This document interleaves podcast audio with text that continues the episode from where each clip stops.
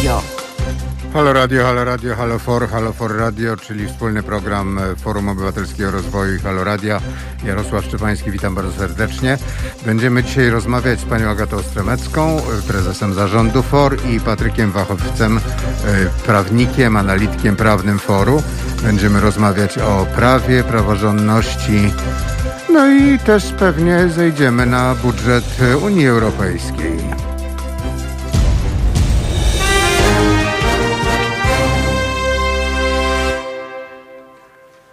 Przypomnę, mm, że jesteśmy na Facebooku, na Mixcloudzie, na, na czym jesteśmy jeszcze? W, na, na YouTubie jesteśmy. Oczywiście jesteśmy na naszej stronie internetowej, że jesteśmy medium obywatelskim żyjącym e, praktycznie tylko i wyłącznie z dobrowolnych wpłat naszych słuchaczy, że mm, od e, dwóch tygodni, właściwie no drugi tydzień, e, trwa nasza akcja, kampania społeczna Ile kosztuje nas Kościół?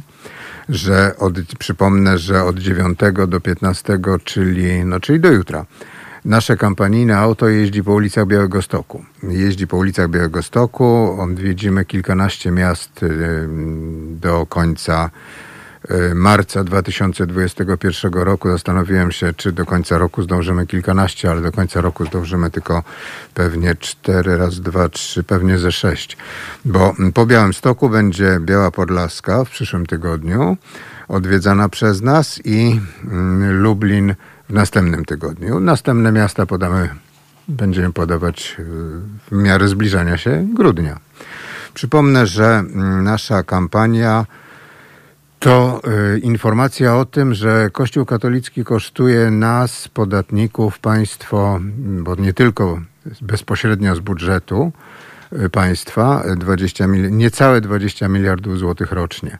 To jest mniej więcej 40 razy tyle, ile będzie nas kosztować roczny koszt y, podpisanej, ratyfikowanej przez prezydenta Dudę umowy polsko-amerykańskiej. Podpisał ją w poniedziałek w, zeszłym, w tym tygodniu. E, I ta kampania oczywiście jest finansowana ze zrzutki społecznej. Ona jest e, mm, finansowana na stronie, poprzez stronę www.zrzutka.pl ukośnik kampania. No i mamy po prostu zamiar troszkę zwrócić uwagę Państwa na to, tych, którzy to zobaczą na ulicach, którzy usłyszą, bo nasza ciężarówka mówi też, no, że, że może jednak te 20 miliardów można by przeznaczyć na co innego, a Kościół katolicki, jak i inne kościoły po prostu utrzymywać się z, na przykład z y, odpisu podatkowego, tak jak jest na przykład w Niemczech czy w innych krajach. Zobaczmy teraz, zobaczymy ten filmik? Nie, filmiku nie, nie zobaczymy. Natomiast widzimy, że przyjechaliśmy do Was, czyli do Białego Stoku. O, jest tak ciężarówka u nas na zdjęciach. Przypomnę.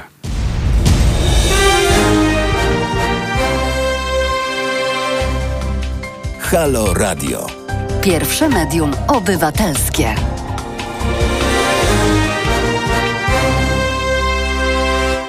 Halo Radio, Halo For, Halo For Radio, czyli wspólny program Halo Radia i Forum Obywatelskiego Rozwoju.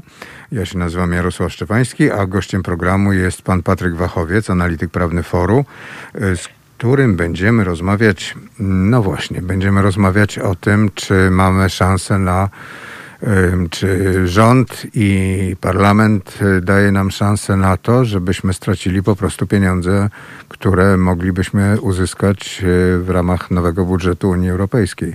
Patryk Wachowiec. Dzień dobry Państwu. Serdecznie witam. No właśnie, to, to, jest, to jest bardzo oczywiście pytanie na czasie, bo e, Niestety. Od już, od już ponad roku odbywają się negocjacje. E, mówi się ogólnie, że nad budżetem unijnym, ale to tak naprawdę jest o wiele szerszy instrument to jest też tak jak w Polsce, albo na poziomie centralnym, czy też na poziomie samorządowym, oprócz takich corocznych budżetów e, na, na, od, od 1 stycznia do 31 grudnia uchwala się tak zwane wieloletnie ramy finansowe, żeby w jakiejś tam dłuższej perspektywie czasowej sobie te wszystkie dochody i wydatki e, odpowiednio zaplanować, podzielić na na różne zadania, jakie realizuje państwo, samorząd, czy właśnie też Unia Europejska. I tak naprawdę obecnie negocjowane są te wieloletnie, wieloletnie ramy finansowe i dopiero po, po tym, jak państwa członkowskie będą wiedziały, ile jest środków właśnie do wydania, ile jest środków do pozyskania e, w ramach budżetu Unii Europejskiej, z tego się tworzy tak jakby coroczne e, budżety e, unijne. No ta propozycja dotycząca wieloletnich ram finansowych została już przedstawiona w ubiegłym roku, czyli jeszcze przed pandemią. E, ona była skrojona bardziej pod takie kwestie, e, jakby to powiedzieć, unowocześnienia Unii Europejskiej, czyli taka agenda cyfrowa, e, transformacja tych gospodarek właśnie analogowych do, do, do formy cyfrowej, wzmocnienie ochrony miejsc pracy, więc już Unia Europejska tak jakby odchodzi od tego, co my też pamiętamy jeszcze z, sprzed kilku lat, przykładowo wydatki infrastrukturalne, czyli tam budowa dróg, stadionów. I, no i wspieranie i tak rolnictwa, bo to jest, y, to jest jedna z, podsta- z podstawowych, no nie powiem, że form budżetu unijnego, ale y, kawałek budżetu unijnego, który jest przez Polskę zużywany na wsparcie rolników. No oczywiście ten, ta, ta, ta, ta kategoria wsparcia na rolnictwo w ramach wspólnej polityki rolnej, ona, ona nadal jest, tylko no, Unia Europejska już osiągnęła taki stadium rozwoju w porównaniu, nie wiem, do roku, kiedy my wchodziliśmy do Unii Europejskiej, że to już są kompletnie inne zadania. Oczywiście jest takie są oczywiście bezpośrednie dopłaty, tak jak, tak, jak, mm, tak jak one są dotychczas, tylko tak jakby zamysł cały jest, jest dosyć inny w celu właśnie transformacji też rolnictwa, aby ono było bardziej wydajne, bardziej ekologiczne przede wszystkim bo, bo też ten budżet tak jakby musi realizować takie, takie polityczne cele, które każda nowa Komisja Europejska sobie, sobie wyznacza. W ubiegłym roku mieliśmy powołanie, e, mieliśmy wybór nowej przewodniczącej Komisji Europejskiej e, i ona w takim jakby swoim expose pani przewodnicząca też zarysowała właśnie bardzo mocno taką agendę środowiskową, że też nie tylko miasta, ale, ale i rolnictwo miałoby się coraz bardziej przestawiać na, e, na, na, na działania właśnie związane z ochroną środowiska. No ale to było wszystko przed pandemią. E, przyszła w marcu, pojawiły się pierwsze, w lutym, w marcu pojawiły się pierwsze przypadki zakażenia w Unii Europejskiej. E, niewiele wtedy państw spodziewało się, że to osiągnie aż taki wymiar aż taki wymiar do czasu tej sytuacji we Włoszech, którą my też przecież e, obserwowaliśmy. To był, to był kwiecień, maj e, tego roku, e, więc trzeba było te cele troszeczkę zredefiniować, więc przewodniczący, znaczy głowy państw i szefowie rządów Unii Europejskiej zadecydowali o stworzeniu takiego dodatkowego mechanizmu, to jest tak jakby taki fundusz, mamy te wieloletnie e, ramy finansowe, mamy budżet, on jest jednym instrumentem, a obok jest taki duży fundusz, e, fundusz odbudowy, on się nazywa Next Generation EU i on e, ma właśnie, mm, jest, jest zaprojektowany tak, aby przeciwdziałać skutkom pandemii za pomocą właśnie różnych instrumentów dotyczących na przykład dotowania, czy, czy dotowania miejsc pracy, właśnie też e, lepszego e, przebranżowienia się, e, pożyczek dla państw Unii Europejskiej i tym podobnych. I on jest, to żeby czytelnik, to żeby słuchaczom wytłumaczyć, on jest tak jakby obok budżetu, to jest kompletnie oddzielny instrument. Ale warto jeszcze dodać, ja sobie pozwolę wskoczyć panu w słowo, panie Patryku, że też była, były rozmowy o tym, że trzeba w pewnym stopniu Mm, uniezależnić Unię Europejską od y, bardzo wielu produktów, które są, czy półproduktów może nawet najbardziej, które są produkowane mm, no, w dalekiej Azji, w Chinach y, czy, czy w Indiach, po to, żeby Unia Europejska była taka no, bardziej samodzielna i mogła bez konieczności oglądania się na współpracy z, właśnie z tymi wielkimi państwami azjatyckimi y, funkcjonować. No tak, to ta agenda nazywa się, jak dobrze pamiętam, strategiczna autonomia. I w ramach tej strategicznej autonomii, jak pan redaktor mówił, e, chodzi też o e, nie o jakieś takie wizje autarkiczne, że, my że Unia będzie samowystarczalną gospodarką, ale żeby te kluczowe e, łańcuchy dostaw przede wszystkim móc zapewnić sobie we własnym zakresie. Oczywiście nie da się tego zrobić w 100%. Niektóre surowce przykładowo są w dyspozycji tylko niektórych państw, Chin, Rosji, E, samych Stanów Zjednoczonych oczywiście. Na to się nakłada właśnie mm, ta, ta, ta wojna celna, która miejmy nadzieję niedługo się skończy, którą wytoczył Donald Trump, wprowadzając cła na e, bardzo też symboliczne i znane towary e, produkowane w Europie, na co musiała odpowiadać oczywiście Unia Europa, Europejska. Tak. Mhm w ramach, w ramach takiej, no, no, taka znana zasada sprawa międzynarodowego wzajemności. Jak, jak my wam tak, to, to, e, to, to wy nam tak, prawda? Więc, więc tutaj była, była jakaś równowaga. E, no i ten e, obecny budżet. Czyli przepraszam, że wskoczę znowu. Czyli zakłada pan po pierwsze, że to jednak już te 306 głosów elektorskich dla Joe Bidena, że jednak to przeważy i Joe Biden będzie prezydentem e, i że wojnę celną z Unią Europejską Stany Zjednoczone zakończą no, parę dni po nominacji, po zaprzysiężeniu prezydenta. No miejmy nadzieję, że tak. No, ja osobiście nie wysyłałem depeszy gratulacyjnej do pana Bidena.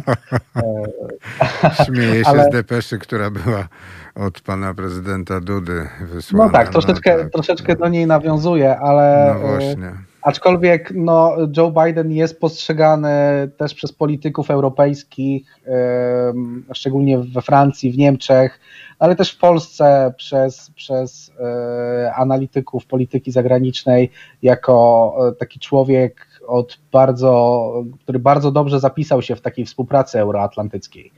E, I tutaj, jak sobie przypomnimy prezydenturę Trumpa, to Niemcy szczególnie były bardzo powściągliwe w relacjach właśnie takich bilateralnych ze Stanami Zjednoczonymi, a y, widać było też w mediach niemieckich bardzo duże, bardzo duży taki pozytywny oddźwięk na wybór Bidena, bo to jest, bo to jest wznowienie też takich strategicznych relacji niemiecko-amerykańskich i no właśnie za sprawą tego podejścia bardzo przyjaznego Unii Europejskiej przez Johna Bidena przez Johna, przez Joe Bidena, Biden. przepraszam, żebym mhm. nie pomylił jak, jak redaktor telewizji polskiej. No, sprostowałbym. No właśnie, nie zdążyłem. Więc, więc tutaj jest jakieś światełko w tunelu. No i oczywiście też jest kwestia wartości, e, jakie Joe Biden wyznaje można mieć zastrzeżenia oczywiście i, i, i, pewnie będziemy mieli wszyscy do polityki na przykład fiskalnej w Stanach Zjednoczonych i, i do tego, jak będą się te ciężary e, na przykład opodatkowania rozkładały wśród poszczególnych grup społecznych, ale y, też y, no to zorientowanie na wartości właśnie demokracji, praworządności, myślę, że tutaj będzie miało swój wymiar także w odniesieniu, albo przede wszystkim w odniesieniu e, do Polski. Pamiętamy końcówkę może rządów Obamy, e, bo, bo ona przypadała na początek rządów Prawa i Sprawiedliwości tak. Andrzeja Dudy. No w końcu e, Obama, prezydent Obama był w 2016 roku w Polsce. Dobrze Dokładnie mówię? tak. Był, tak. I i, i, I co też miało taki bezprecedensowy charakter, zwracał uwagę nawet bezpośrednio na konferencji prasowej, że rozmawiał z Andrzejem Dudą na temat praworządności. Potem mieliśmy też listy na przykład kongresmenów, e, takie e, bardzo zresztą stanowcze, e, przypominające, że Polska jest, no, no, przeszła w bardzo udany sposób transformację ustrojową, była liderem przemian też nie tylko gospodarczych, ale właśnie takich przemian demokratycznych w naszym regionie, a niestety to jest teraz wszystko obecnie e, tracone, więc e, e, wiceprezydent ówczesny Czyli Biden, Joe Biden tak. też to aprobował, tak. Ja może przypomnę, bo mm, sądzę, że jak oglądałem wczoraj taki filmik na, mm, gdzieś krążący po sieci na temat mm, znajomości historii współczesnej historii, niedawnej historii, historii XX wieku wśród chyba uczestników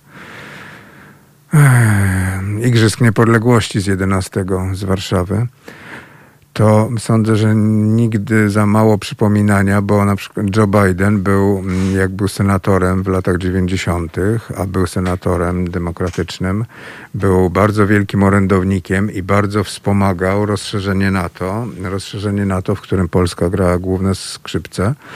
Węgry, Czechy i Polska weszły w 99 roku do do NATO, rozszerzonego NATO, a głosowanie w amerykańskim Senacie było w 1998 roku i tam bardzo silnie lobbował za tym rozszerzeniem właśnie Joe Biden. On zresztą był parokrotnie w Polsce, y, już nie pamiętam ile razy, ale, ale nie tylko z prezydentem Obamą, ale również samodzielnie.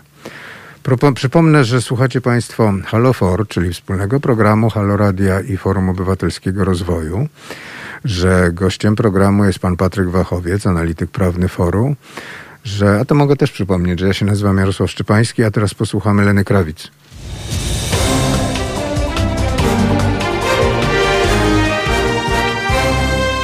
Halo Radio. Halo For, czyli wspólny program Halo Radia i Forum Obywatelskiego Rozwoju. Ja się nazywam Jarosław Szczepański. Przypomnę, że jesteśmy na Facebooku, na YouTubie, na Mixcloudzie. Gdzie jeszcze jesteśmy? W aplikacji jesteśmy i no i oczywiście na naszej stronie internetowej. Można do nas też pisać, można do nas telefonować. Mamy numer telefonu 22 39 0 59 22. I gościem programu jest pan Patryk Wachowiec, analityk prawny Foru. Rozmawiamy o, mm, no rozmawialiśmy ostatnio o Bidenie, nowym przyszłym prezydencie Stanów Zjednoczonych, ale tak naprawdę rozmawiamy o budżecie Unii Europejskiej, tym, który będzie obowiązywał w ciągu najbliższych chyba siedmiu lat. Dobrze mówię? E, tak jest. E, perspektywa, która jest teraz negocjowana, jest właśnie siedmioletnia, no ale oczywiście każdy budżet jest roczny. Ja się tutaj zawahałem trochę przy, tym, przy tych słowach, jak pan redaktor powiedział, że będzie obowiązywał, bo no. to tak naprawdę jeszcze nie jest, e, nie jest do końca wiadome. Myślę, że zaraz sobie porozmawiamy o tych scenariuszach, ale E, to też, żeby wyjaśnić słuchaczom, e, to jest tak, że gdyby nie doszło do uchwalenia budżetu Unii Europejskiej, e, no to traktaty unijne mają takie mechanizmy awaryjne i to wtedy przychodzi cała Unia Europejska na takie trochę już wybitnie ręczne sterowanie i traktat pozwala na na tak jakby korzystanie z wydatków albo z dochodów w wysokości 1,12 budżetu z poprzedniego roku za każdy miesiąc, czyli E, mamy, nie wiem, 60 e, miliardów euro w jakimś tam programie, więc w styczniu możemy wydać maksimum, e, maksimum 5 miliardów euro. I, i też i, i, to jest, i, to nie, i to nie jest tak, że to, to taki sposób właśnie ręcznego sterowania, że on będzie trwał cały rok, tylko to jest po prostu do momentu uchwalenia już całego budżetu, czyli ram finansowych i, i obliczenia jednorocznego budżetu na tej podstawie. Rozumiem, no, ale... że mówiąc o traktatach, wspomina pan traktat lizboński, który podpisał pan prezydent Lech Kaczyński parę, no już ponad 10 lat temu, zdecydowanie e, ponad tak. 10 lat temu. E, tak, e, chociaż tutaj Unia, trzeba zwrócić uwagę, była bardzo dobrze przygotowana na takie na takie sytuacje, gdzie jest jakieś fiasko negocjacji budżetowych i, i ten przepis dotyczący tego mechanizmu awaryjnego, no to on już jest chyba od lat 50. nawet w traktatach i taki naprawdę jest właściwie, właściwie e, niewiele zmieniony, więc można powiedzieć Unia antycypowała już też takie problemy z budżetem. No i mieliśmy w latach 80. w szczególności, chyba, chyba w tamtej dekadzie trzy albo czterokrotnie taką sytuację, że że właśnie Unia przechodziła na, na to ręczne sterowanie i tam... E, no to i było, zdaje się, wecie założonym przez Margaret Thatcher w jakimś momencie. Tak. Mhm. E, zgadza się e, i kwestie wtedy negocjacji tak zwanego rabatu brytyjskiego, ale też miejmy, miejmy świadomość tego, że E, no można sobie, ktoś mógłby łatwo powiedzieć, że no dobrze, no to jedna dwunasta za poprzedni, poprzedniego budżetu za każdy miesiąc, więc no, e, to, to nie ma tak naprawdę problemu. Dramat, że, tak. Mhm. No właśnie, to nie jest dramat, że powtarzamy powtarzamy po prostu budżet z poprzedniego roku. No oczywiście założenie jest takie, że jak są nowe ramy finansowe, no to jest inna alokacja środków, inne priorytety, o czym już mówiłem przed, przed przerwą.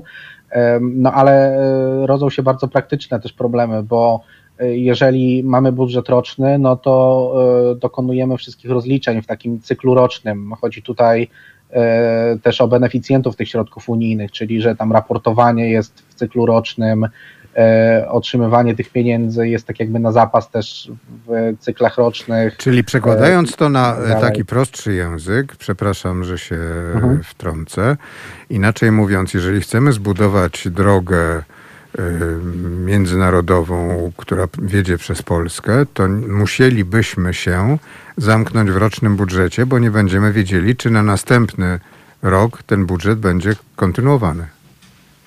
No oczywiście e, program budowy takiej drogi będzie podzielony zapewne na kilka lat, no bo to nie jest no, oczywiście. krótka inwestycja, ale te środki będą z każdym rokiem dopiero uruchamiane, więc E, jeżeli dostaniemy przykładowo w styczniu e, środki e, na, na, na cały rok, więc możemy dokonać jakichś tam wstępnych zaliczek i innych płatności i ta inwestycja i, i nie musimy i, i do, dopiero na koniec roku możemy zaraportować instytucjom unijnym tak jakby wykonanie tego naszego rocznego budżetu, który otrzymaliśmy z pieniędzy unijnych. A w tym przypadku no, jest duży problem, bo e, tak jakby nie wiemy, kiedy skończy się ten clinch i kiedy ten rzeczywisty budżet będzie uchwalony i trzeba co miesiąc wnioskować o, o, o, wypłatę, co miesiąc składać raport, więc ci wszyscy beneficjenci tych, tych środków unijnych no będą przeżywali po prostu koszmar. To w latach 80. E, te, te, te programy nie były aż tak rozbudowane, a w porównaniu do tego, co jest teraz, więc e, gdyby nie daj Boże e, doszło do, do takiej sytuacji, no to obawiam się bardzo wielu bardzo wielu komplikacji dla, dla samorządów, ale też dla budżetu centralnego, czy dla takich pojedynczych beneficjentów jak firmy. Sądzę, że samorządy sobie, samorządy sobie mogą łatwiej z tym poradzić, bo samorządy są chyba bardziej przygotowane do mm, takiego dokładnego rozliczania, wnioskowania i rozliczania pieniędzy unijnych. A... No tak, oczywiście, tylko e, Mm, jakby to powiedzieć w dużym skrócie, no to jest kilkudziesięciokrotnie większa liczba dokumentów do wypełnienia e, i nie tylko w, w cyklu rocznym, ale, ale po prostu w miesięcznym, co, co może też skutecznie sparaliżować jakieś inwestycje. No ale to mogą ludzie z nie Unię Europejską z tego powodu. No tak, więc tutaj też jest potrzebna, potrzebna odpowiednia, znaczy tak jakby trzeba też obywateli Unii Europejskiej wyposażyć w odpowiednią wiedzę, czyja to jest wina, dlaczego, dlaczego tak się dzieje i, i w jaki sposób możemy sobie z tym problemem zaradzić. Wyobraża pan sobie te mm, tłumaczenie mm, w wiadomościach i TVP Info? Bo ja sobie wyobrażam, tylko Tylko... E, no ja już nawet mam pasek przygotowany, na okay. przykład. Może nie e, podpowiadajmy? jednak słuchają. Nie, no, ale to możemy, możemy podpowiedzieć i potem sprawdzić za kilka tygodni, czy to rzeczywiście, czy rzeczywiście będzie jakaś kalka z, mm. tej, tej, mojej propozycji, czyli na przykład niemiecka Unia, niemiecka Unia e, naraża polskich e, rolników, niszczy polskie, polskie rolnictwo. Niszczy polskie tak, rolnictwo, tak, tak o.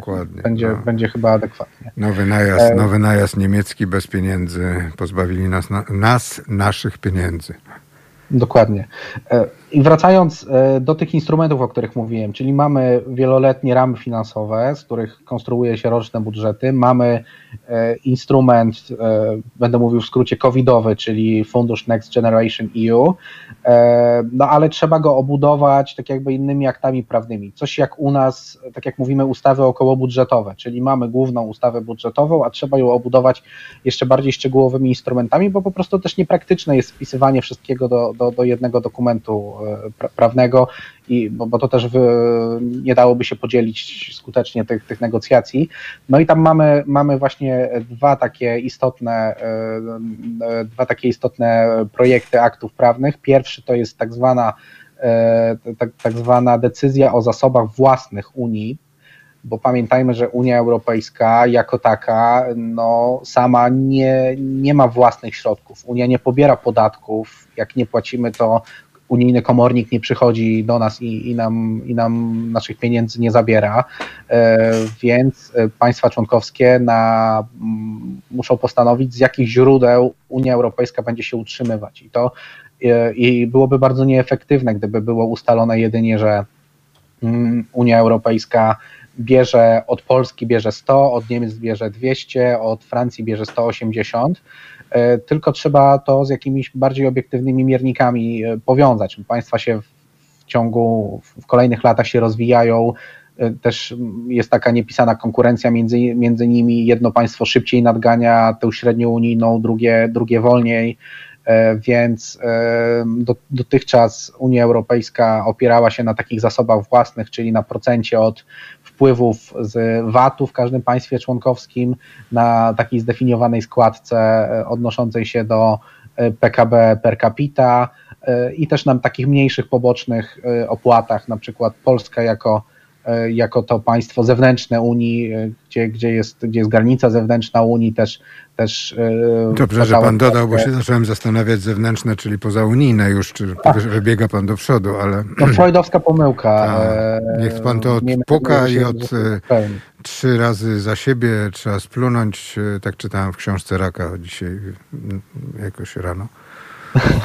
No właśnie i, i oprócz tego mamy jakieś takie mniejsze źródła właśnie wpływy, wpływy oczywiście z CEU, czyli e, tych wszystkich płatności w przypadku przekraczania towaru przez, przez granicę unijną i tutaj przecież przez Polskę oczywiście wiele produktów ze, ze wschodu e, przepływa e, i jakieś takie pomniejsze, e, pomniejsze źródła, płaty cukrowe i, i, i różne takie poboczne.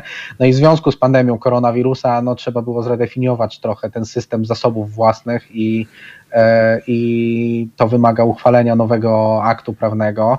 No i tutaj e, jest ten, jest ten problem, że te wszystkie akty takie o najważniejszej randze, można powiedzieć, na jednak zmiana kompletna filozofii budżetu Unii Europejskiej, no to jest zmiana fundamentalna w ramach, w ramach całej wspólnoty. No ale to e, może by Unia wzięła przykład z polskiego parlamentu, załatwiła to w ciągu jednej nocy, następnego dnia no już wysłała do ratyfikacji i spokój. No właśnie, e, chyba życzylibyśmy sobie takiej sprawności Unii Europejskiej, no ale pogodzenie interesów 27 e, państw chyba, chyba nie, jest takie, nie jest takie proste. No i e, to, to jeszcze powiem tylko o jednym instrumencie, chyba najważniejszym, o który tutaj się toczy gra, czyli w ramach takiej, takiej też powiedzmy ustawy okołobudżetowej mamy rozporządzenie, projekt rozporządzenia o, jak, jak tutaj czytam tytuł, o ochronie budżetu Unii Europejskiej. I tam kryje się to słynne powiązanie e, wypłaty środków unijnych z przestrzeganiem praworządności. E, no i te wszystkie instrumenty e, poza właśnie tym powiązaniem z praworządnością, no, no, traktaty wymagają, aby one były zaakceptowane jednomyślnie przez państwa członkowskie. I tutaj zaczyna się gra właśnie z premierem Orbanem, premierem Morawieckim, prezesem Kaczyńskim e, i, i pozostałymi e, szefami państw, czy, czy głowami państw, czy rządów w Unii Europejskiej, jak te interesy wszystkie rozłożyć. Przypomnę, że słuchacie państw, słuchają Państwo Halo For, czyli wspólnego programu Halo Radia i Forum Obywatelskiego Rozwoju, że gościem programu jest pan Patryk Wachowiec, analityk prawny Foru i przypomnę, że a no nie przypomnę, bo dopiero powiem, że teraz będzie Sexy Eyes Dr. Hook. Halo Radio. Pierwsze radio z wizją.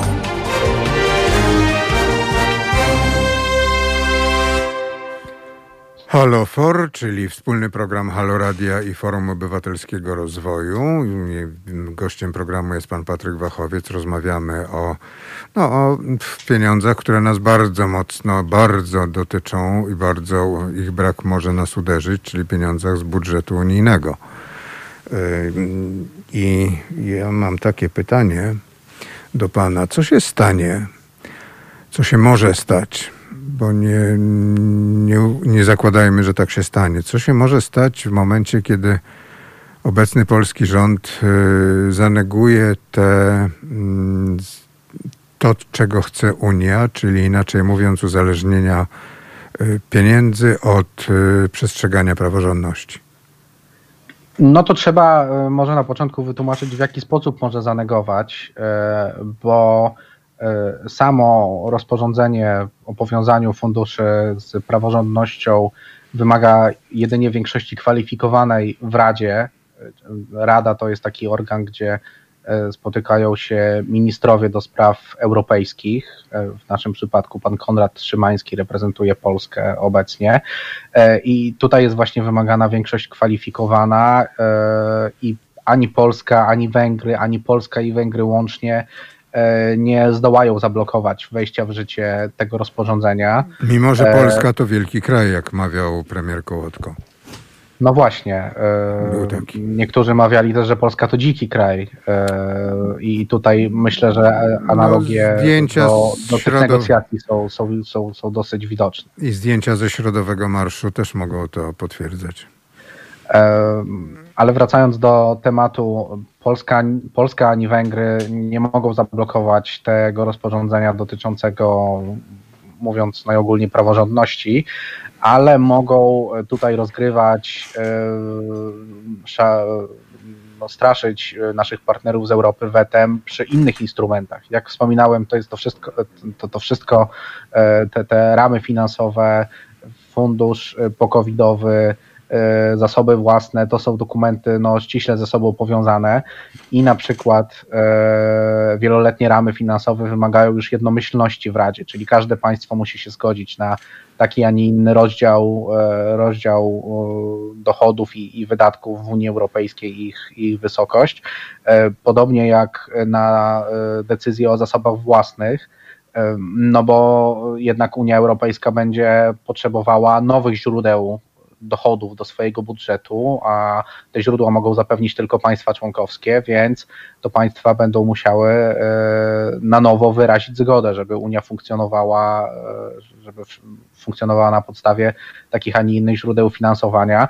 I to dodatkowo ta decyzja o zasobach własnych nie tylko podlega e, jednomyślności w Radzie, czyli pan minister Szymański musiałby podnieść rękę, rękę za, czy, czy nie być przeciwny, ale też każde państwo członkowskie musi w ramach swoich procedur, można powiedzieć, konstytucyjnych dokonać ratyfikacji takiego, e, takiego instrumentu, czyli u nas będzie będzie projekt ustawy w Sejmie, Sejm się będzie musiał zebrać i też uchwalić ustawę o tym, że e, część swoich środków z konkretnych właśnie źródeł w konkretnej wysokości będzie przeznaczać do, stale do budżetu e, Unii Europejskiej. E, na marginesie w ramach ciekawostki mogę powiedzieć, że te płatności do Unii Europejskiej z Polski, one wyglądają tak, że tak naprawdę codziennie Polska płaci, Polska, czyli Ministerstwo Finansów za pośrednictwem Narodowego Banku Polskiego wysyła przelew na rachunek w Europejskim Banku Centralnym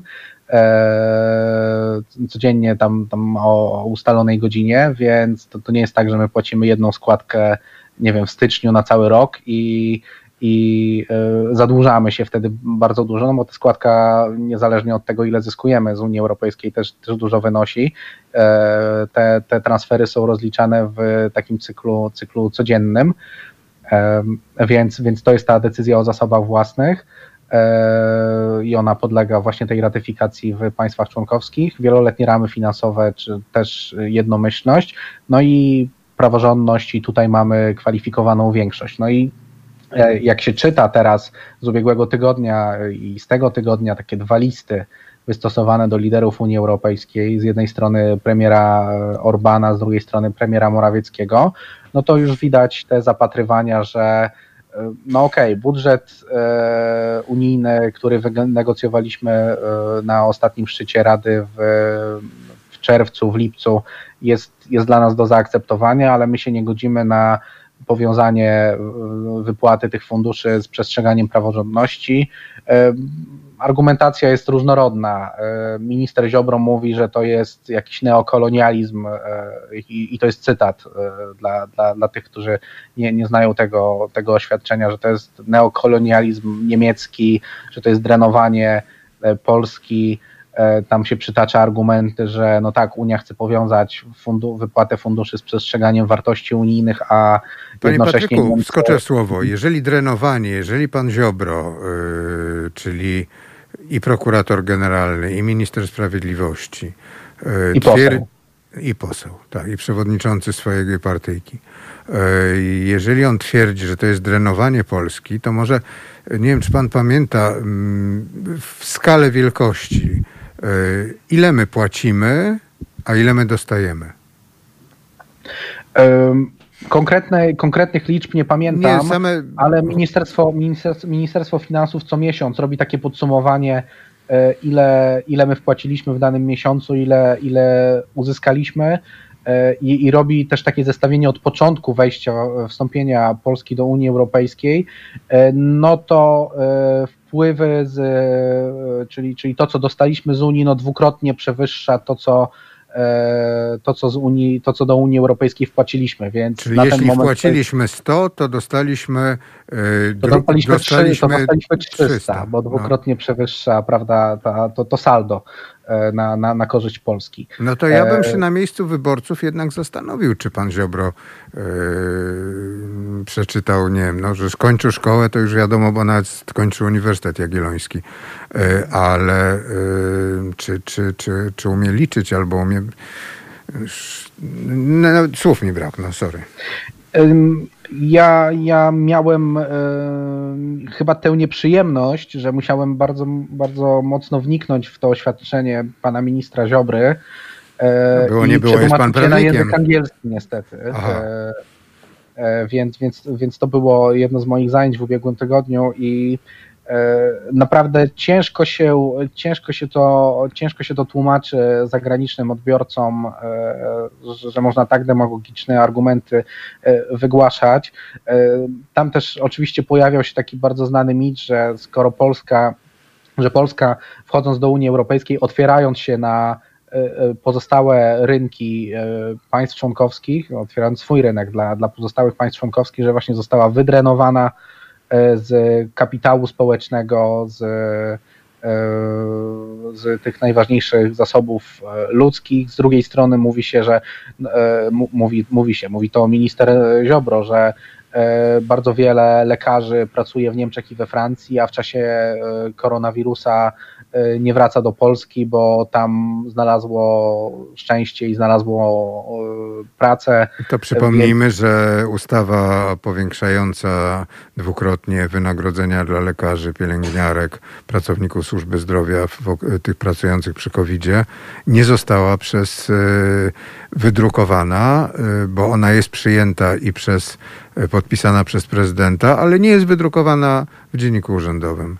Bo po prostu No tak. uznano, że e, uznano, że można jej nie drukować, co jest niezgodne No tak, z myślę że, myślę, że będziemy jeszcze mogli poruszyć ten wątek, bo tam, bo tam jest bardzo wiele ciekawych e, zagadnień do, do omówienia, ale wracając jeszcze do kwestii budżetu, czyli, czyli tak, e, my się zgadzamy na pieniądze, zgadzamy się przekazywać do budżetu Unii takie i takie środki z takich i takich źródeł w takiej i takiej wysokości, no ale nie zgadzamy się na powiązanie, e, powiązanie ich wypłaty z przestrzeganiem e, praworządności, motywując to tym, że e, to, to, to w liście premiera Morawieckiego mocno pobrzmiewa, że tam są, że, że nie ma dobrej definicji praworządności, że tam są uznaniowe kryteria, że że urzędnicy brukselscy, bo, bo nasza władza lubi, nie, nie, nie lubi mówić, że to jest instytucja Unii, czyli Komisja, Rada, Parlament, tylko że urzędnicy brukselscy e, będą, e, będą te pieniądze zabierali Polsce ustawowo, e, uznaniowo.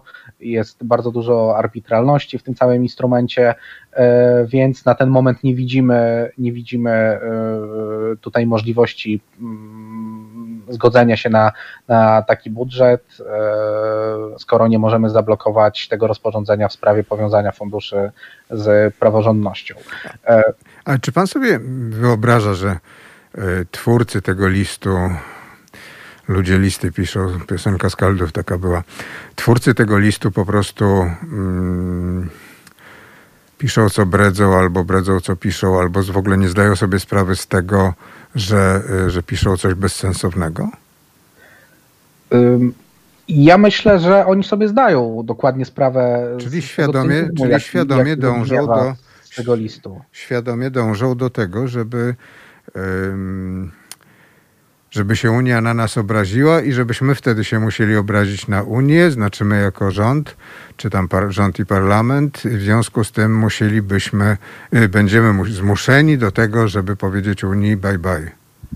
No, y, wczoraj miał bardzo ciekawą konferencję pan minister Wójcik z Solidarnej Polski i on tam powiedział taki, y, takie ciekawe zdanie, ciekawe z punktu widzenia naszej dyskusji oczywiście, a nie dyskusji nad budżetem, że nie pozwolimy kupić, nie pozwolimy kupić Polski za żadne pieniądze. E, Jak więc? E, niezależnie, no najwyraźniej Polska jest wystawiona gdzieś, gdzieś, gdzieś, gdzieś na sprzedaż zdaniem, zdaniem pana Wojcika, no ale konkluzja jest taka, że no, niezależnie od tego, jak to będzie korzystny budżet, ile Polska dostanie, a pamiętajmy, że Polska, Polska jest będzie kolejny raz, E, tak, że Polska kolejny raz będzie tym, e, oczywiście o ile się postara, hmm. będzie tym największym beneficjentem, bo, bo, bo, jesteśmy krajem relatywnie nie najbogatszym w Unii Europejskiej, ale jesteśmy też największym i najludniejszym z tych, z tych państw, e, które, które nie są liderami. Hmm. Tak. E, więc, więc nam no tutaj matematyka jest, jest, e, jest dla nas korzystna i, i znowu dostaniemy e, najwięcej środków z Unii Europejskiej, no ale pan Wójcik mówi, że, że my się nie damy kupić za, za żadne pieniądze, więc no to jest bardzo niebezpieczna retoryka, bo z jednej strony wskazuje na to, że coś z praworządnością w Polsce jest nie tak, skoro E, Wiceminister państwo... Sprawiedliwości takie rzeczy tak. mówi. I skoro oświadcza też premier Morawiecki, minister Ziobro w imieniu państwa polskiego, można byłoby powiedzieć na arenie międzynarodowej, że e, no u nas jest coś z, pra z praworządnością złego, no bo my się nie zgadzamy na żaden mechanizm kontrolny, więc już antycypują, e, że, że... Właściwie udowadniają sami. Tak. No tak, potwierdzają, potwierdzają no, wieloletnie, wieloletnią E, tezę, że, że Polska ma ogromne problemy z praworządnością, no największe w całej historii Unii Europejskiej spośród wszystkich państw członkowskich. E, no więc e, no, no taka retoryka, to już wracając do tych, do tych właśnie takich, takich układów negocjacyjnych, jak to, jak to może się skończyć, no ja się obawiam, że może doprowadzić po pierwsze do jeszcze większego poluzowania tego mechanizmu pieniądze za praworządność, prezydencja niemiecka, w przeciwieństwie do komisji, która wyszła z tym projektem. Poluzowania, roku, czyli co, zmniejszenia przestrzegania praworządności? No, zmniejszenia tych właśnie wymogów, e, tak, tak mi się wydaje. Bo y, chyba, chyba gra się toczy o takie jakby dwa elementy, al, albo trzy nawet tego, tego mechanizmu. Pierwszy jest taki, kiedy on może być uruchomiony. I y, Polska i Polska mówi, i Polska, Węgry mówią tak ok, my się zgadzamy na ochronę środków finansowych Unii Europejskiej, bo to jest, bo to jest ważne, ale tylko w bardzo ograniczonym zakresie, w zakresie korupcji, e, w zakresie nadużyć finansowych, e, czyli tego, co było, co było dotychczas w różnych innych instrumentach dotyczących polityki rolnej e, i, i, i tym podobnych. No i tylko wtedy, kiedy te nadużycia, czy, czy też nadużycia podatkowe, one rzeczywiście zaistnieją, a państwo członkowskie z tym nic, niczego nie robi. Czyli jeżeli e, u nas będą ogromne, e, nie wiem, ogromne nadużycia w wykorzystywaniu przez rząd centralny albo samorządy środków na przykład na politykę rolną, i, I to już będzie udowodnione, już prokuratura tutaj będzie, będzie miała twarde dowody, sądy kogoś skażą. Prokuratura no wtedy, kierowana okay. przez ministra Ziobra. No tak, no ale powiedzmy w, modelu idealnym, e, że prokuratura to wykryje. No, wobec samorządowców z, opozycji myślę, że będzie bardzo gorliwie e, sprawdzała takie kwestie. Prokuratura to wykrywa, sądy skazują kogo trzeba, a Polska nadal, nadal z, z tym nic nie robi, no to, to wtedy my się zgodzimy na zawieszenie e, tych funduszy, bo to rzeczywiście już jest o kilka kroków za daleko. No a ten mechanizm, który teraz leży na stole, mówi, że to nie tylko rzeczywiste e, naruszenia i to nie tylko w kwestiach właśnie nadużyć finansowych, korupcji czy, czy, czy podatków, ale też ryzyko takich naruszeń, czyli krok wstecz. I, i nie tylko w tym zakresie, o którym powiedziałem, ale także w zakresie no, utrzymania stabilności i rzetelności instytucji państwa, takich jak wymiar sprawiedliwości czyli autorzy projektu Komisja Europejska, prezydencja niemiecka, Parlament Europejski mówią, no, że już ryzykiem dla zagrożeniem dla, dla budżetu, dla ochrony budżetu unijnego jest to, że państwo członkowskie nie ma niezależnych sądów, bo e, w procesie, bo, bo, bo gdyby miało dojść do ustalania winy e, kogoś, kto właśnie do, dopuszcza się takich nadużyć, no to już nie ma gwarancji, że ta osoba będzie sprawiedliwie skazana i to sprawiedliwie w jedną albo w drugą stronę. E, zakłada się pewnie, że, że, że chodzi o bardziej o uniewinnienie i potem Polska będzie mogła się tłumaczyć przed komisją, no ale przecież polskie sądy orzekły, że u nas żadnych nadużyć nie ma, więc dlaczego... Zawsze można ułaskawić jeszcze, zawsze prezydent może ułaskawić no, kogoś, no kogo nie skazano i też będzie można twierdzić, że po prostu nie był skazany, skoro był ułaskawiony. No to no właśnie, jest więc tutaj... lekka paranoja. Mhm. Przypomnę, że słuchacie, słuchamy, yy, słuchają Państwo Halo For, czyli wspólnego programu Halo Radia i Forum Obywatelskiego Rozwoju, że gościem programu jest pan Patryk Wachowiec i że wrócimy po hymnie, bo jest godzina 12. Punkt. Halo... Halo For, czyli Halo Radio i Forum Obywatelskiego Rozwoju, wspólny program Halo Radio i Forum Obywatelskiego Rozwoju. Gościem programu jest Patryk Wachowiec, analityk prawny Foru. Rozmawiamy, no zasadniczo rozmawiamy o budżecie unijnym, ale głównie rozmawiamy o prawodawstwie w Polsce, o prawie przestrzeganiu prawa w Polsce. E, natomiast może jeszcze wróćmy do tego budżetu i do spraw z nim związanych. Patryk Wachowiec. E, no właśnie, czyli opcje na stole są takie. Mm, zgadzamy się, e, nie zgadzamy się na powiązanie praworządności z wypłatą funduszy, ale nie możemy, nie jesteśmy w stanie tego zablokować, więc na złość Unii Europejskiej zablokujemy e, jeden z pozostałych trzech mechanizmów, czyli albo zasoby własne i to możemy zablokować także w Sejmie i premier Morawiecki powie potem na szczycie unijnym, że to przecież nie ja, to przecież suwerenny, to przecież e, nie suweren, tak, parlament w imieniu tak. suwerena, prawda, mhm. zablokował e, tę decyzję, więc budżetu, więc trzeba będzie to negocjować na nowo. No, Panie albo Patryku, sam... a czy jest pan pewien, że e, 235 posłów, bo tylu ma bodajże Zjednoczona Prawica, że oni wszyscy pójdą na to i tak zagłosują? Czy tam nie będzie. Ja myślę, ja myślę, że tak. No mówi się tutaj o jakiejś wolcie ministra, byłego ministra Ardanowskiego i, próbach założenia jego y, jakiejś tam własnej inicjatywy. No ale y, oni się jednak zgadzają w 90, pewnie 8% y, spraw z prawem i sprawiedliwością. Poróżniło ich tylko tylko, tylko ta piątka dla zwierząt, więc. No, a świadomość, ja myślę, że... a świadomość utraty dopłat dla rolników nie, nie będzie E, taka z jednej strony kładąca pana Ardanowskiego na łopatki, a z drugiej strony, jeśli by to zawetował tę możliwość, to czy wynosząca go e, no, pod niebiosa dla rolników? E, no, no jest tutaj oczywiście, jest tutaj oczywiście takie ryzyko, ale no, no tak jak mówiłem, ja zakładam, że oni się różnią tak naprawdę tylko, tylko w jednej kwestii. No, poróżniła ich, ta, poróżniła ich tak szczerze powiedziawszy miłość prezesa Kaczyńskiego do zwierząt. E, Wierzy pan w tę miłość?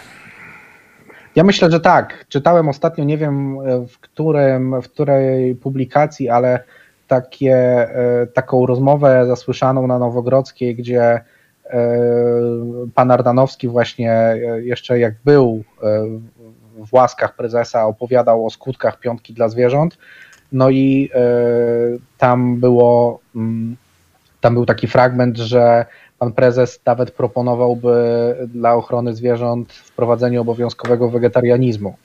I, i, i to jest cytat z tej, z tej, publikacji, więc, więc myślę, że tutaj akurat tej sprawie, jak, jak, jak e, co może zaskakiwać, tutaj intencje ma, ma bardzo szczere, E, no ale to się, e, no, ale to się wyklucza czasami też z różnymi kwestiami gospodarczymi, czy, czy nawet no, życiem niektórych gospodarstw rolnych. i tutaj myślę, że bardziej obeznany w tych kwestiach minister Ardanowski no, postawił twarde weto i ja się mu w ogóle nie dziwię, że, że tak właśnie działa, no bo to już e, to, co prezentuje prezes Kaczyński w sprawie ochrony zwierząt, możemy to oceniać, znaczy już e, tak jakby odzierając to z, z, moralności, no to, to jest bardzo duża ingerencja w, w produkcję rolną albo, albo też w, e, no, w jakość życia, na, po prostu jakość życia na wsi. Znaczy ja mam, pozwolę sobie z panem nie zgodzić się co do mm, co do intencji prezesa Kaczyńskiego, ale, no, ale sądzę, że to jest. Znaczy nie jest godzien tego, żebyśmy o nim dyskutowali po prostu na antenie Haloradia. Można przeczytać zawsze książkę prezes jego spółki Agaty Kondzińskiej i Iwony Szpali. Można też pomyśleć. Ja akurat miałem przyjemność wątpliwą kiedyś wejść z nim w konflikt mm, i mm, no i, no i już, i tyle. I niech tak zostanie. No ale właśnie, wracając do tej ustawy w, Sen ustawy w Sejmie dotyczącej e, właśnie budżetu tych zasobów własnych, więc premier Morawiecki mógłby powiedzieć, no przecież to nie ja, przecież to suweren rękami e, swoich wybrańców e, zawetował tę decyzję, więc E, proszę mnie nie odsądzać w Europie od, od czci i wiary, no bo ja do tego ręki w żaden sposób nie przyłożyłem. No ale może też samodzielnie z, z premierem Orbanem, no ale wystarczy tutaj jedynie głos jednego państwa, zawetować wielolet, wieloletnie ramy finansowe i w podobny sposób będzie, będzie to fiasko budżetu i będzie trzeba jeszcze raz negocjować, w którym miejscu Unia może albo powinna zrobić ustępstwa, w którym miejscu powinna zrobić to, zrobić to Polska. Oczywiście sam mechanizm e, powiązania funduszy z praworządnością już nie jest taki ambitny, jak był jeszcze w pierwotnej propozycji złożonej przez komisję w ubiegłym roku. Tam był bardzo fajny, taki skuteczny mechanizm, no bo jak sobie nasi słuchacze i pan redaktor przypomną, od kilku lat nad, e, wobec Polski toczona jest procedura tak zwana z artykułu 7 traktatu dotycząca naruszenia praworządności przez Polskę i tak naprawdę w tej procedurze dzieje się niewiele. E, traktat mówi, że państwo jest regularnie, jest regularnie organizowane takie wysłuchanie w Radzie e, tego państwa członkowskiego. No, ostatnie wysłuchanie odbyło się za czasów prezydencji fińskiej w 2018 roku. Od tego momentu, e, jak Rada spotyka się co, co kilka tygodni, jedynie komisja krótkim, takim kilkuzdaniowym podsumowaniu mówi, co się działo w ostatnim czasie z praworządnością w Polsce i jak ona to ocenia, ale w jakiejś większej dyskusji, dyskusji nie ma, więc ten mechanizm jest bardzo nieskuteczny, można powiedzieć. A ta propozycja powiązania środków unijnych z praworządnością w tej pierwotnej wersji no, była w moim przekonaniu niezwykle skuteczna, bo tam to wyglądało tak, że jeżeli Komisja Europejska e, zauważyła, że są jakieś zagrożenia dla środków unijnych, to sama wydawała decyzję o tym, żeby zablokować ją w. I, i, to też nie jest tak, to rozwiejemy ten mit, że, że to byłoby zablokowanie wszystkich środków unijnych, całkowite ucięcie tych, tych płatności i tak dalej, tylko że w precyzyjnych miejscach, w odpowiedniej wysokości komisja proponowałaby zawieszenie e, wypłaty takich środków e, a e, żeby to zawieszenie nie działało, no to Rada musiałaby to przegłosować większością kwalifikowaną. A teraz mamy odwrócony mechanizm, czyli komisja proponuje e, jakieś tam sankcje, a e, Rada zatwierdza te sankcje, czyli może się jeszcze temu, temu sprzeciwić. To jest na swój sposób rozwodnione, ale tutaj też, jak, jak się czyta komentarze za granicą, myślę, że większych problemów, w, przepraszam za wyrażenie, w ukaraniu e, Polski, czy w ukaraniu naszego rządu za to, co robi, by, by no nie było. To, e, to trzeba no, rozróżniać chyba. No i to jest chyba ta główna kość niezgody, czyli nie tylko to, że chodzi o samo ryzyko naruszenia praworządności i przez to budżetu, e, wykonania budżetu unijnego, ale też ten mechanizm e, e, sam w sobie, czyli komisja proponuje, Rada większością kwalifikowaną zatwierdza taką decyzję, no i Polska jest świadoma, Polska i Węgry są świadome, że jest taka większość w Radzie, która by tę decyzję komisji zaaprobowała i ostatecznie doszłoby do, do nałożenia tych sankcji. Na marginesie czytałem bardzo dobry komentarz we wczorajszym wydaniu europejskim Politico, i e, tam e, oczywiście anonimowo negocjatorzy e, tego, tego mechanizmu z Parlamentu Europejskiego, z prezydencji niemieckiej i z Komisji Europejskiej wypowiadają się, że oni raczej już tego w żaden sposób nie rozwodnią, tak jakby sobie wyobrażał to premier Morawiecki czy premier Orban. I można się spodziewać, że tutaj żadnych ustępstw z, ze strony Unii Europejskiej nie będzie. Prędzej będzie, prędzej Unia w moim przekonaniu zgodzi się na słabszy, mniej ambitny budżet niż na rezygnację z tego mechanizmu. A może byłoby po prostu wskazane, żeby Unia pokazała, że czy urzędnicy unijni że są jednak takie instrumenty i na przykład nie rozliczyła jakiś, ja tego oczywiście nie życzę w sensie nie rozliczenia, tylko nie rozliczyła jakichś inwestycji, które są prowadzone w Polsce za, również za pieniądze unijne. W momencie, kiedy było złamane prawo, czy źle przygotowany wniosek e, i mm, do tej pory zazwyczaj było tak, że, że Unia jakoś, no, mm, Bruksela przymykała na to oczy, ale że gdyby rzeczywiście się tak okazało, że po prostu nie ma tych pieniędzy dla tej inwestycji, czy dla tych samorządów, czy mm, województw, które to, które to robią, to może by to y, troszkę otrzeźwiło rządzących.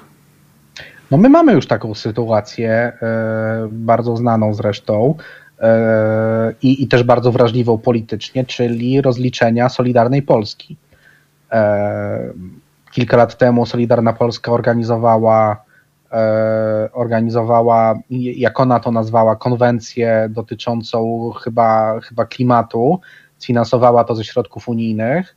E, a jak się okazało, na tej konwencji była, e, konwencja stała się reklamówką wyborczą Solidarnej Polski Zbigniewa Ziobry. To jeszcze, jeszcze sprzed zawiązania koalicji z Prawem i Sprawiedliwością.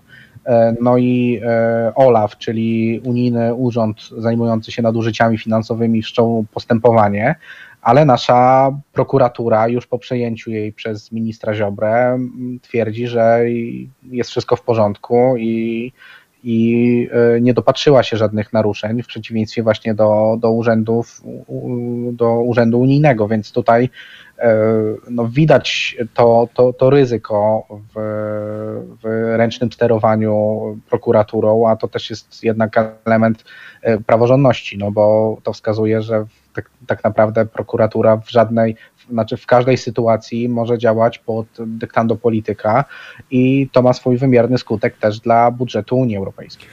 Dokładnie wiedzieli, co robią, przygotowując swoją projekt swojej konstytucji, który wisiał na stronie internetowej PiSu chyba od 2010 roku do połowy 2015, bo jak zaczęło się o nim mówić w kampanii wyborczej, to, to ten projekt zniknął, ale dokładnie wiedzieli, co robią, łącząc, przepraszam, Ziobrę z Ziobrą, czyli prokuratura, prokurator, Urząd Prokuratora Generalnego z Ministrem Sprawiedliwości, inaczej mówiąc, przeprowadzając swoją deformę y, sądownictwa, już nie mówiąc o deformie edukacji.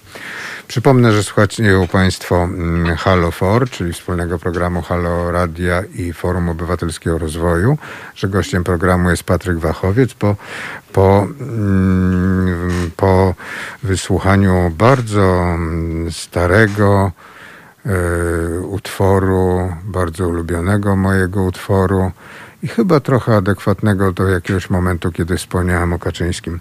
Kiedy byłem małym chłopcem, Breakout. Halo Radio. Pierwsze radio z wizją.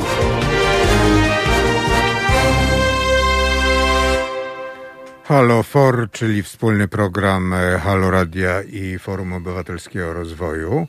Z nami są pani Agata Stremecka i prezes zarządu FOR i pan e, Patryk Wachowiec, analityk prawny FORu. Rozmawialiśmy o budżecie unijnym, ale żeśmy nie powiedzieli o tym, co pan Patryk teraz powie.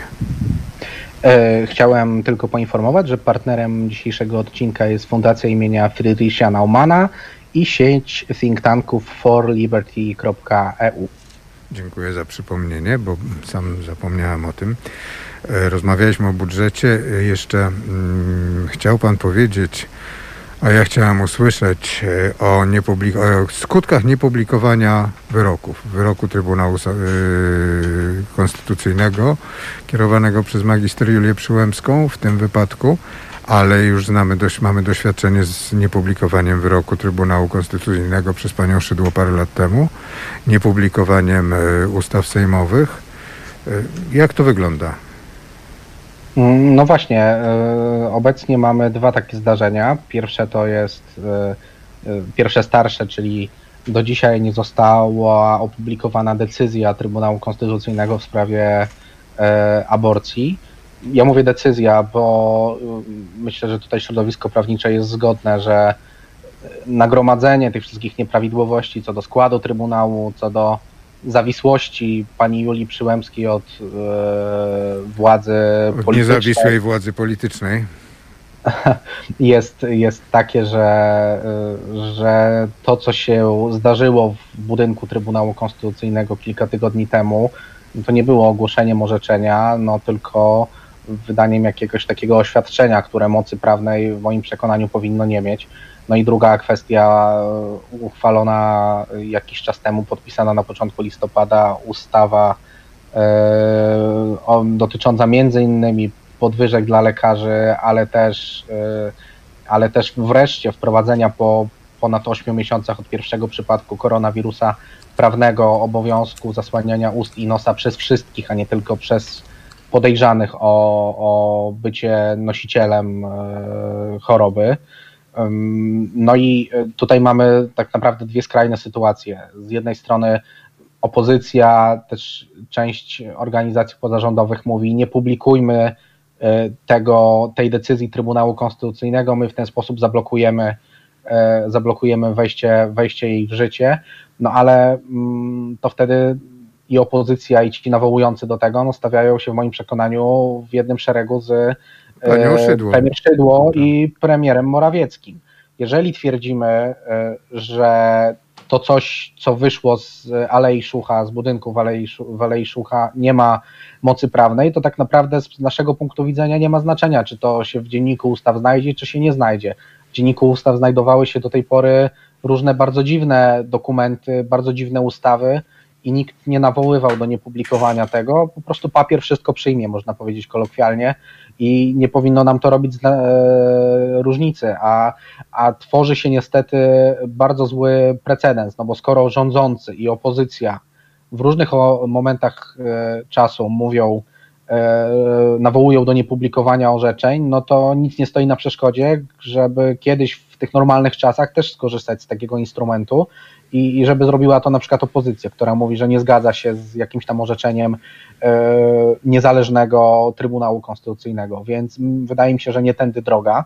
A z kolei inna sytuacja jest w, sytua jest w kwestii tej ustawy o przeciwdziałaniu COVID-19. E, Czyli Słucham dzisiaj, w skrócie mówiąc podwyżka dla lekarzy i pracowników No między zdrowia. innymi, e, no oczywiście ustawa jest dosyć długa i to tak. jest tylko jeden z artykułów. No i na skutek jak mówi Prawo i Sprawiedliwość, błędu jej 20 posłów, w tym słynnego ministra Sasina, e, została przegłosowana senacka poprawka, która mówi o dwukrotnej podwyżce dla wszystkich członków e, służby zdrowia co oczywiście jest bardzo kosztowne z punktu widzenia gospodarczego. No, ale w pierwotnym no, ale... projekcie, w pierwotnym projekcie, który Sejm przyjął, a który Senat zmienił, było tylko dla, była ta podwyżka też dwukrotna, e, dla, tylko dla tych, których e, delegował do tej pracy wojewoda.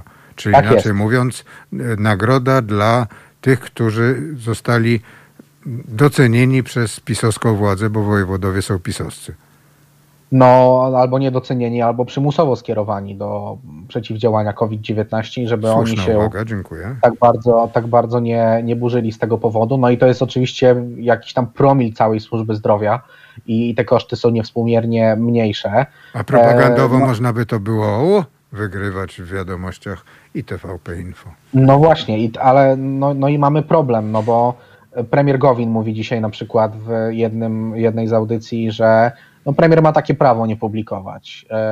Sam rzecznik rządu mówi, że no my się zastanawiamy, co robić, ale na razie nie będziemy tego publikować. No ale to jest kolejny etap psucia państwa prawa, bo premier premier nie jest prezydentem, on nie ma prawa weta do ustawy, a to wygląda jak weto do, do, do ustawy. Nie jest jakimś super posłem, który ma drugie 460 głosów w jednej osobie i przegłosował to, co przegłosował decyzję Sejmu. Y, on jest jedynie od technicznego prowadzenia dziennika ustaw i publikowania tego, co, co otrzyma od innych organów państwa. E, no i mamy tutaj bardzo mocne przeświadczenie, że po prostu zostały złamane przepisy kodeksu karnego. Premier przyzna, przyznał sobie e, kompetencje, których prawo mu nie, prawo, prawo mu nie przyznaje. A to jest no, klasyczny przykład przestępstwa urzędniczego. I myślę, Dobra, że... a to moje pytanie jest krótkie. Czy to podlega przedawnieniu? Wciąć, jeśli można się wciąć na chwilkę, y, bo Patryk mówi o takich prawnych konsekwencjach y, publikowania bądź niepublikowania wyboru, y, wyroku, tak zwanego wyroku, ale to pokazuje tak z takiego politologicznego punktu widzenia jednak, że coś z tą władzą, coś w tej władzy zaczęło się kruszyć, tak? Czy mm, było, była pewność po ich stronie, że ten Trybunał nie wzbudzi aż takiego zainteresowania, że przecież w szczycie pandemii nikt nie będzie się zajmował kwestią wyroku, zwłaszcza w sprawie, która już tam leży parę lat a okazuje się, że w tej sprawie nie tylko wychodzi ulica, ale zaczynają się kruszyć też różne partnerstwa polityczne, o których możemy sobie powiedzieć. No, chciała Pani powiedzieć ulica i zagranica. Trochę tak. E, a niepublikowanie wyroku dodatkowo pokazuje, że to, co opozycja do tej pory mówiła, że ten trybunał jest fikcją, no oni są w niesamowitej pułapce, bo nieopublikowanie oznacza w pewnym sensie potwierdzenie tego, co mówiła do tej pory e, opozycja, że ten, e, że ten trybunał jest fikcją. No dokładnie, dokładnie. Ja mam takie pytanie jeszcze, mm, czy mm, zacząłem zadawać to pytanie, czy to podlega yy, przedawnieniu? Taka, no nie powiem, że zbrodnia, ale takie przestępstwo właśnie niepublikowania, yy, niepublikowania wyroku? No oczywiście, że podlega przedawnieniu, chociaż tutaj yy, ja nie jestem karnistą, ale terminy przedawnienia są dosyć długie i też jest tak, że jeżeli prokuratura odmówi wszczęcia śledztwa, bo myślę, że jakieś zawiadomienie prędzej czy później się pojawi, e, no a i dojdzie do kontroli sądowej tej decyzji prokuratury o odmowie wszczęcia śledztwa, to ten termin się automatycznie jeszcze bardziej wydłuża, więc tutaj też w interesie wszystkich obywateli, którzy wierzą kiedyś w praworządne państwo jest e, poinformowanie nawet tej prokuratury, która która teraz urzęduje e, o takim fakcie i, i co będzie skutkowało właśnie wydłużeniem tego terminu przedawnienia w stosunku do premiera e, Morawieckiego i myślę, że tutaj, e, że tutaj warto to zrobić. No i poza tym mamy też inne, bardzo podobne, bardzo podobne decyzje. Jeżeli obserwujemy te cotygodniowe rozporządzenia, co piątkowe rozporządzenia dotyczące kolejnych nakazów, zakazów, restrykcji, obostrzeń. Niszczenia chryzantem, no, pozbawiania tak pieniędzy ludzi, którzy włożyli w znicze i chryzantemy swoje pieniądze, żeby je troszkę pomnożyć. Swoją drogą, co się, swoją drogą, co się dzieje z, ze sklepami meblowymi, bo miał być znowu niemalże skup interwencyjny mebli, bo też decyzja dotycząca sklepów meblo, meblowych powstała na prędce i szczerze mówiąc nie wiem, co się z nią stało. Panowie mają e, świadomość? Mam świadomość. Ja słyszałem, E, że do końca listopada ma być wypracowany kompromis w tej sprawie z branżą meblo, meblarską. E, no ale wracając do tych rozporządzeń, no to, no to tam też mamy elementy nadużycia władzy, no bo nakazuje się noszenie maseczek, a dopiero teraz wprowadza się podstawę prawną do tego noszenia maseczek, więc od, zakładam od marca, od kwietnia to był bezprawny zakaz. Zamyka się całkowicie niektóre branże, gdzie konstytucja mówi wyraźnie, że można to tylko w ustawie zrobić, nie w rozporządzeniu zakazuje się zgromadzeń, a, a konstytucja mówi, że tylko w ustawie można zakazać tych zgromadzeń, więc tam mamy dziesiątki przykładów takiego nadużycia władzy i myślę, że odpowiednio zdeterminowani obywatele nie powinni tego też puścić płazem i zawiadamiać prokuraturę o tym. Tak jak mówię, nie oczekując yy, zarzutów karnych dla premiera, ale wydłużenia tego okresu przedawnienia. Ja sądzę, że ktoś tam jest w tym rządzie jakimś niezwykłym miłośnikiem Piotra Skrzyneckiego i piwnicy pod baranami i takiego starego utworu ze stanu wojennego zakazuje się, zakazuje się i tam jest cały wywód na ten temat. Nie będę przytaczał teraz z pamięci. I mam takie pytanie do pani.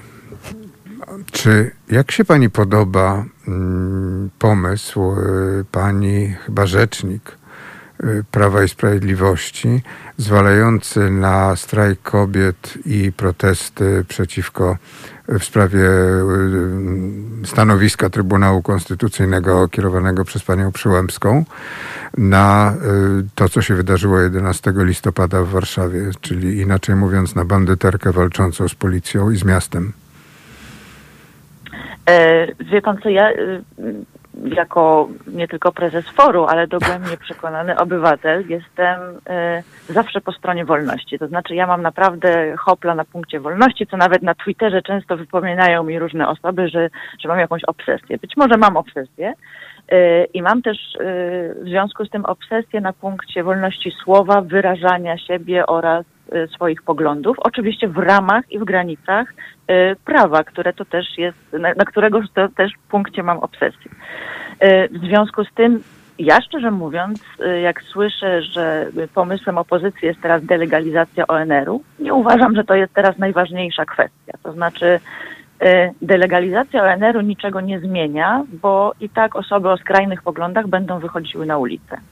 Y, I uważam, że one na ulicę mają takie samo prawo wychodzić. Oczywiście no, zachowania ich były absolutnie skandaliczne, ale do tego jest y, kodeks prawny, kodeks karny, który powoduje, że możemy y, takich ludzi ścigać. W związku z tym, jeżeli zezwalamy na to, żeby maszerowały kobiety, uważam, że powinniśmy zezwalać na to, żeby maszerowało również oszołomstwo. To każdy obywatel powinien wyrobić sobie zdanie i pogląd na temat tego, w jakiej Polsce chce żyć. Czy chce żyć w Polsce otwartej, europejskiej, y, uśmiechniętej, tolerancyjnej i y, pozwalającej człowiekowi decydować o sobie, y, czy w Polsce zamordyzmu, w którym decydują łysi, niewykształceni mężczyźni. Przepraszam oczywiście za te oba uproszczenia, ale chodzi o pewien obrazek. Ale tak samo ci łysi, jak i Y, kobiety walczące No mogą być ogoleni też, być mogą być ogoleni jeszcze. No. Mogą być, mogą być ogoleni.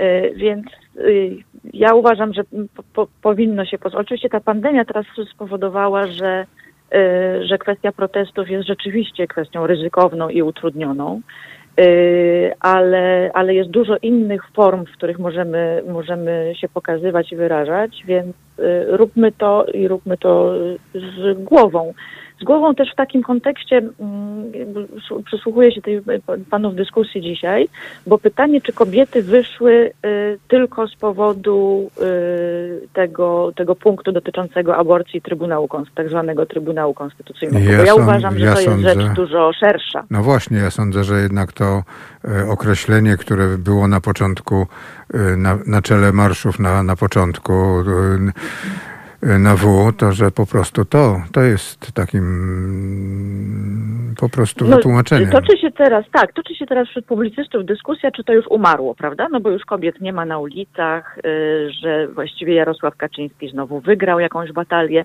Ja się absolutnie z tym nie zgadzam. To znaczy, oczywiście, że mm, protesty uliczne mają jakąś swoją mm, wyporność, no zwłaszcza w, w pandemii.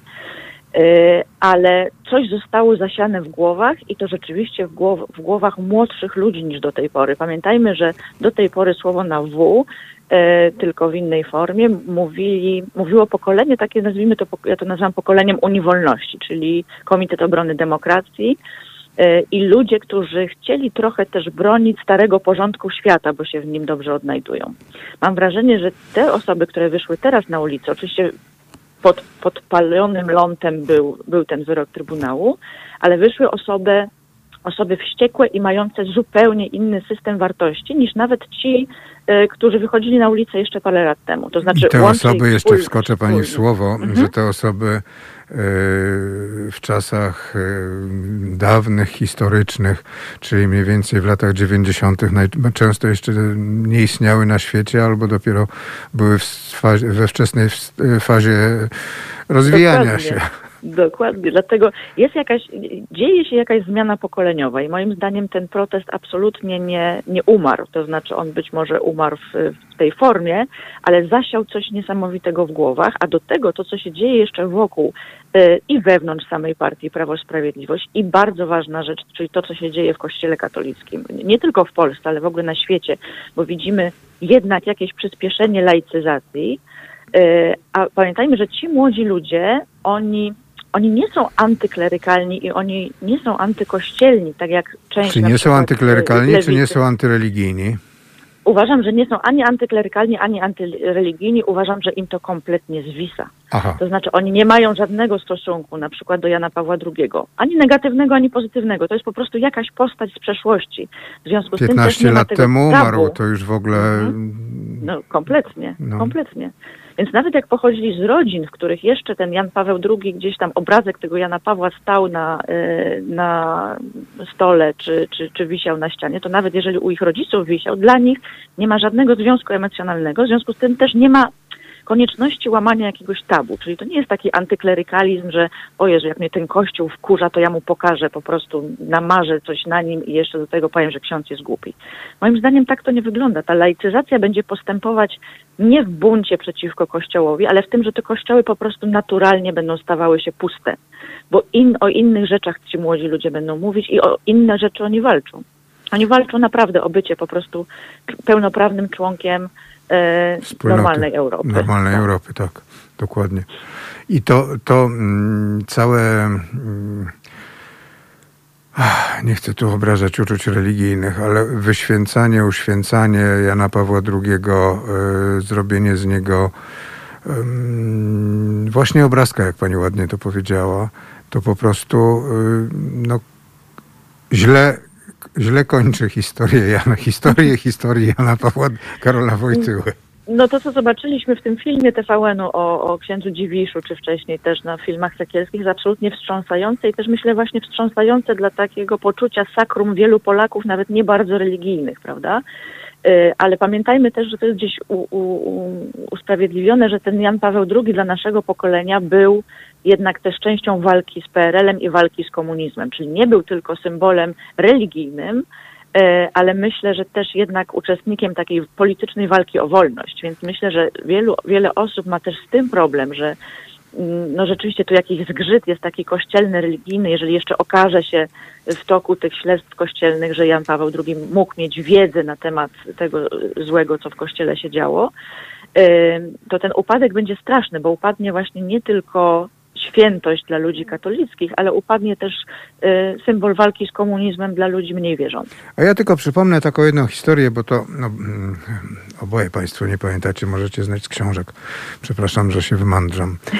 E, ale rok 79, czerwiec, y, pierwsza wizyta Jana Pawła II w Polsce, e, to był taki moment, kiedy nagle ludzie zobaczyli w Polsce to, że polskiego papieża Jana Pawła II, Karola Wojtyłę na tronie Piotrowym, czy jak to się nazywa, to, to jedno, ale zobaczyli, ilu ludzi jest y, takich, którzy się nie zgadzają, z, znaczy są przeciwko władzy, ówczesnej władzy komunistycznej, bo to było ewidentnie powiedziane, władza mówiła, no dobrze, niech on sobie tam będzie, ale my robimy swoje, a nagle ludzie zobaczyli, ilu ludzi wyszło na ulicę, wyszło na tę mszę, wyszło na te trasy przejazdów, zobaczyli, że e, ilu ludzi stało na trasie przejazdu a ilu było widać e, w ówczesnej telewizji, która to pokazywała tak, żeby nie było widać nikogo. To, to był taki moment, taki zaczyn 80 roku w jakimś stopniu no właśnie, socjologicznym. Myślę, że po tym, po tym czerwcu 76, prawda, gdzie zostały rozbudzone pierwszy raz tak opozycyjne nastroje, prawda, i nagle pojawia się ten Jan Paweł II, który odwiedza tam chyba 8 czy 9 miast i jeździ po całej Polsce, no to musiało być nieprawdopodobne. No, pytanie, co, co może być takim zapalnikiem do zmiany, co może obudzić opozycyjny nastrój dzisiaj w nas, bo jak widzimy Prawie, Prawo i Sprawiedliwości, sondaże rzeczywiście gdzieś tam pokazują spadki. Za wcześnie. E, ale, czyli jest, ale jest jakieś, jest jakieś pole, prawda, do, do ten, ale nie sądzę, żeby coś, no, ja bym się jednak skłaniała do tego, że wybory będą za trzy lata, ale przez te trzy lata Jak Myślę, będą? to zaufanie zostało nadwątlone bardzo wobec Prawa i Sprawiedliwości. Co więcej, jak patrzyłam na ten marsz e, narodowców tak zwanych, nie, nie lubię tego określenia, Mhm. bo jednak ktoś kochający naród to nie jest nic złego, ale na, Tak. powiedzmy ci narodowcy, których, których widzieliśmy. Ci, którzy e, próbowali, to mm, jest takie rosyjskie określenie, zachwatczyć. Dokładnie, dokładnie. E, Mam wrażenie, że oni w pewnym, w pewien sposób tą walką z policją i tą, tą agresją e, też wypowiedzieli, e, m, znaczy pokazali Pi- PiSowi takie wotum pod tytułem, no ale słuchaj Jarosławie Kaczyński, przecież myśmy do, wiernie ci służyli, byliśmy do tej pory twoim również zapleczem, ale jakby czujemy się już tak nie do końca przez ciebie zaopiekowani. Więc to pokazuje, że... Oni też, ktoś- też walczyli, też krzyczeli te Dokładnie. ośmiogwiazdkowe hasło mm, Tak, bardzo bo- wyraźnie. Bo to, że krzyczymy po stronie opozycyjnej, to jest gdzieś naturalne, No to każdy tak. pewnie z Mhm. innych powodów, ale to, że y, to twarde zaplecze, ta noga y, y, ekstremizmu prawicowego, który Jarosławowi Kaczyńskiemu też jest potrzebny, bo przecież nie chce oddawać pola politycznego Konfederacji, też już jest zaniepokojona. No to jest bardzo, bardzo ciekawe zjawisko. Oczywiście mówię, to nie jest pewnie tąpnięcie nagle na zjazd o połowę w sondażach, ale myślę, że przez ten czas wiele się może wydarzyć. Jeszcze jedno, jeśli mogę, o kobietach, bo sobie tak myślałam o tych kobietach, e, bo wiele moich znajomych, ja pochodzę z takiego bardziej konserwatywnego, krakowskiego środowiska, nazwijmy to liberalnego, ale nie, nie lewicowego. No krakowskiego to już i- wystarczy samo w sobie. Przepraszam za złośliwość warszawiaka. wiedziałam, wiedziałam.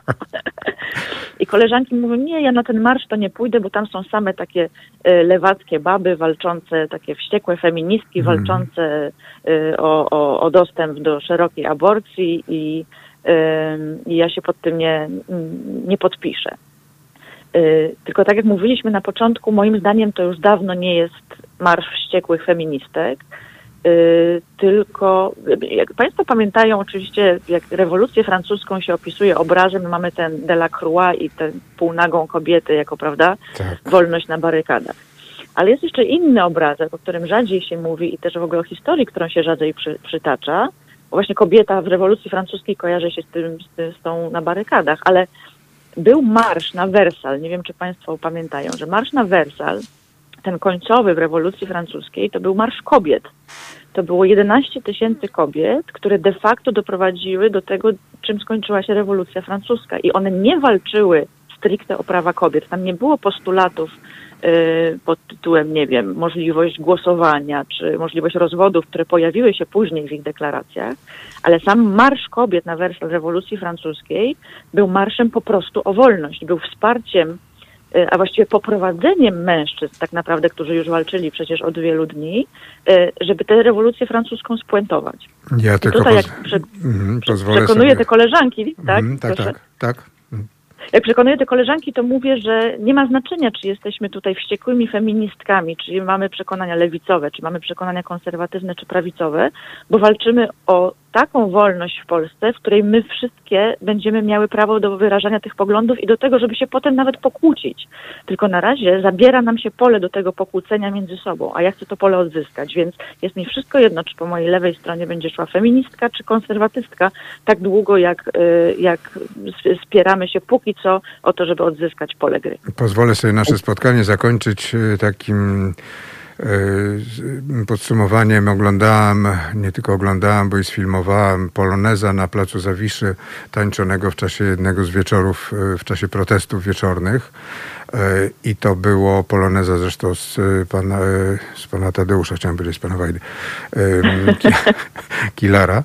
I młodzież, raczej młodzież, tańcząca poloneza naokoło Placu Zawiszy, to było, e, wyszedł mi z tego piękny filmik, 270 tysięcy odsłon na e, Facebooku, e, ale było to coś po prostu wzruszającego.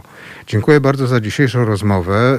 E, Agata Stremecka i Patryk Wachowiec, Dziękuję czyli bardzo. Forum Dziękujemy. Obywatelskiego Rozwoju, byli gośćmi programu. Ja się nazywam Jarosław Szczepański, a za niecały kwadrans na tym miejscu zasiądzie Mariusz Gzyl, który będzie opowiadał, e, a nawet nie wiem o czym będzie opowiadał, bo mi nie opowiedział. Dziękuję bardzo i teraz poproszę, uwaga, uwaga, poproszę Stevie Wondera.